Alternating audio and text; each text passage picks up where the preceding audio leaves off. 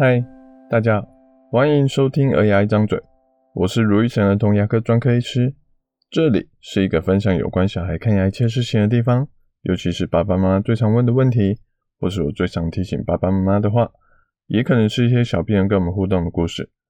如果你还想了解更多，请直接 Google 卢玉成，你会听到更多我写的故事与内容。最近虽然有新的 Delta 变种病毒入侵，让许多人很紧张。不过在我录音的当下，每天的确诊人数有在慢慢下降，目前已经跌破一百人以下。身边也越来越多朋友，甚至非医护的朋友也开始能打到疫苗，我实在为他们感到高兴。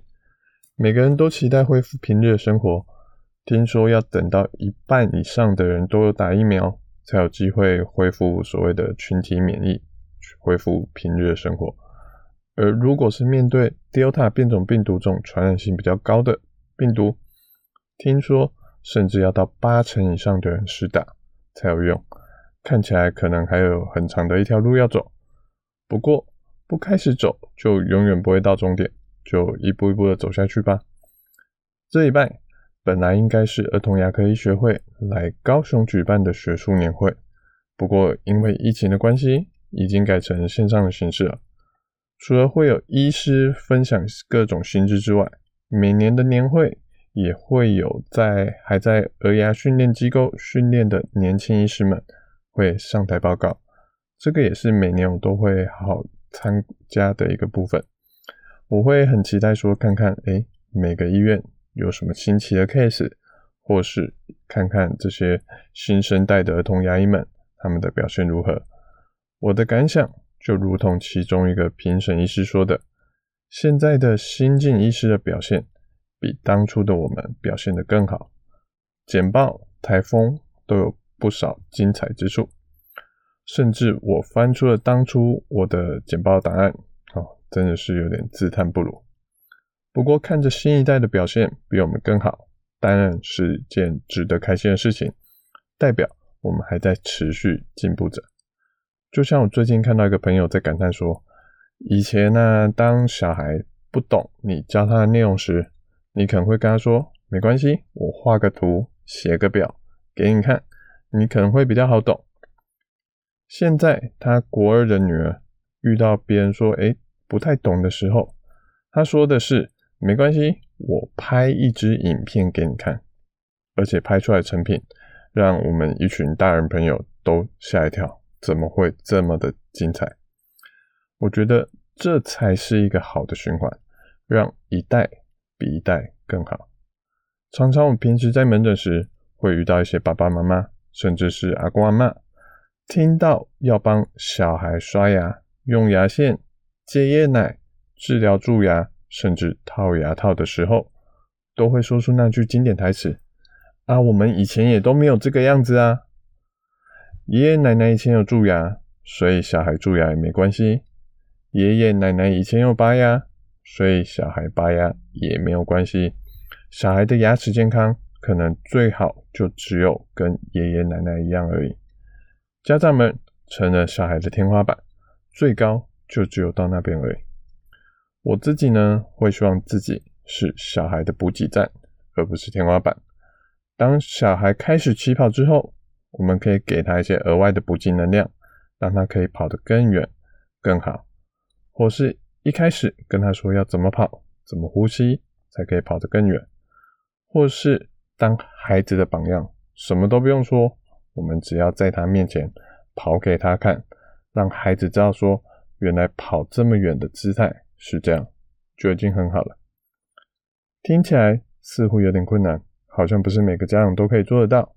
不过，其实有一个很简单的地方，爸爸妈妈就可以做得到的，就是看牙齿，还有刷牙。小孩看到你每天都在刷牙，每天都在开开心心的模样，他可能不用你说，他就会自己也拿着一支小牙刷在那边跟着你刷牙。而小孩如果看牙齿会很紧张的。除了速战速决、沟通引导，还有工具介绍之外，还有一个爸爸妈妈也可以帮到忙的地方，就是让小孩看你看牙的样子，让他知道原来勇敢安静的看牙是这么一回事。虽然现在疫情严峻，可能有些家长会尽量让小孩减少去医疗院所的机会，甚至有些医院诊所，他可能对于病人的陪病人数有严格的控管，无法让小孩亲眼看到爸爸妈妈看牙的英姿。不过，小孩看别人看牙这点是真的有帮助的，不管是看大人也好，看哥哥姐姐也好，虽然不会让小孩百分之百的镇静跟勇敢，但可以让小孩知道说有乖乖看牙这个模式存在。人是模仿的动物，他就会有一个倾向去模仿他看到的任何行为。所以，通常状况，除非说状况比较特殊。如果是兄弟姐妹档一起来看牙的话，我都会优先从年纪最大的开始让他们看牙，让弟弟妹妹有机会可以模仿哥哥姐姐的英姿。当然，前提是他们要有英姿就是了。最后，我们不知道孩子在人生的路上或者是其他任何事情来说，他们到底会怎么做。不过，就像有句格言是：“杜鹃不叫，我们就等他叫。”孩子的大脑还在探索这个世界，他会去寻找各种可能、各种行为。哦，有些行为是我们希望他做的，有些行为是我们希望他不要做的。有时候惩罚、看剥夺奖励的效果可能不错，会让孩子降低去做一些不好的行为。但其实效果最好的方法是奖励。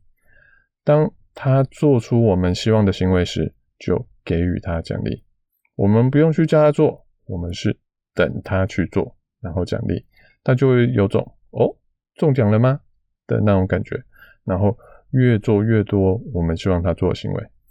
就像前面几集我有提到，小孩前一阵子会在起床后偷吃我们不希望他吃的东西，虽然我借有一些简单的规则提示，还有剥夺奖励之后，他真的。有就没有再偷吃东西了。可是之前我都会跟他说：“哎，小爱，爸爸有帮你准备你的早餐。你起床如果饿了，可以先吃你的那份小爱早餐。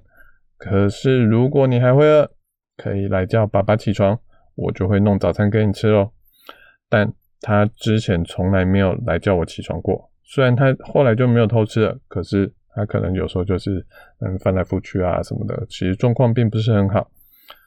那后来，在有一天我这样子跟他说之后，他真的有一次来跑过来跟我说：“爸爸，我肚子饿了。”我就立刻起床，弄了一份早餐给他吃，然后就给他一个大大的拥抱。他才真的到那一刻起，才真的学会了如果肚子饿了该怎么办步骤。他现在真的有好几天，后来就一直来叫我起床，虽然我很辛苦。可是我还蛮开心的，因为他就是真的能去更好的去过生活，又更成长了一点。杜鹃不叫，我们就等它叫。它真的叫的时候，记得赶快鼓励它。最后，一样给大家一些提醒：小孩不会永远照着我们的意思成长。重点是，第一个，我们希望他可以过得越来越好，甚至比我们当初更好。我们是他的补给站。而不是他的天花板。第二个，我们自己也可以成为他们模仿的榜样。第三个，当他真的表现很好时，记得赶快鼓励他哦。我是卢玉成儿童牙科医师。如果你喜欢我们这集的内容，欢迎分享，还给我们一点评论跟意见哦，我们下次见，拜拜。嗯。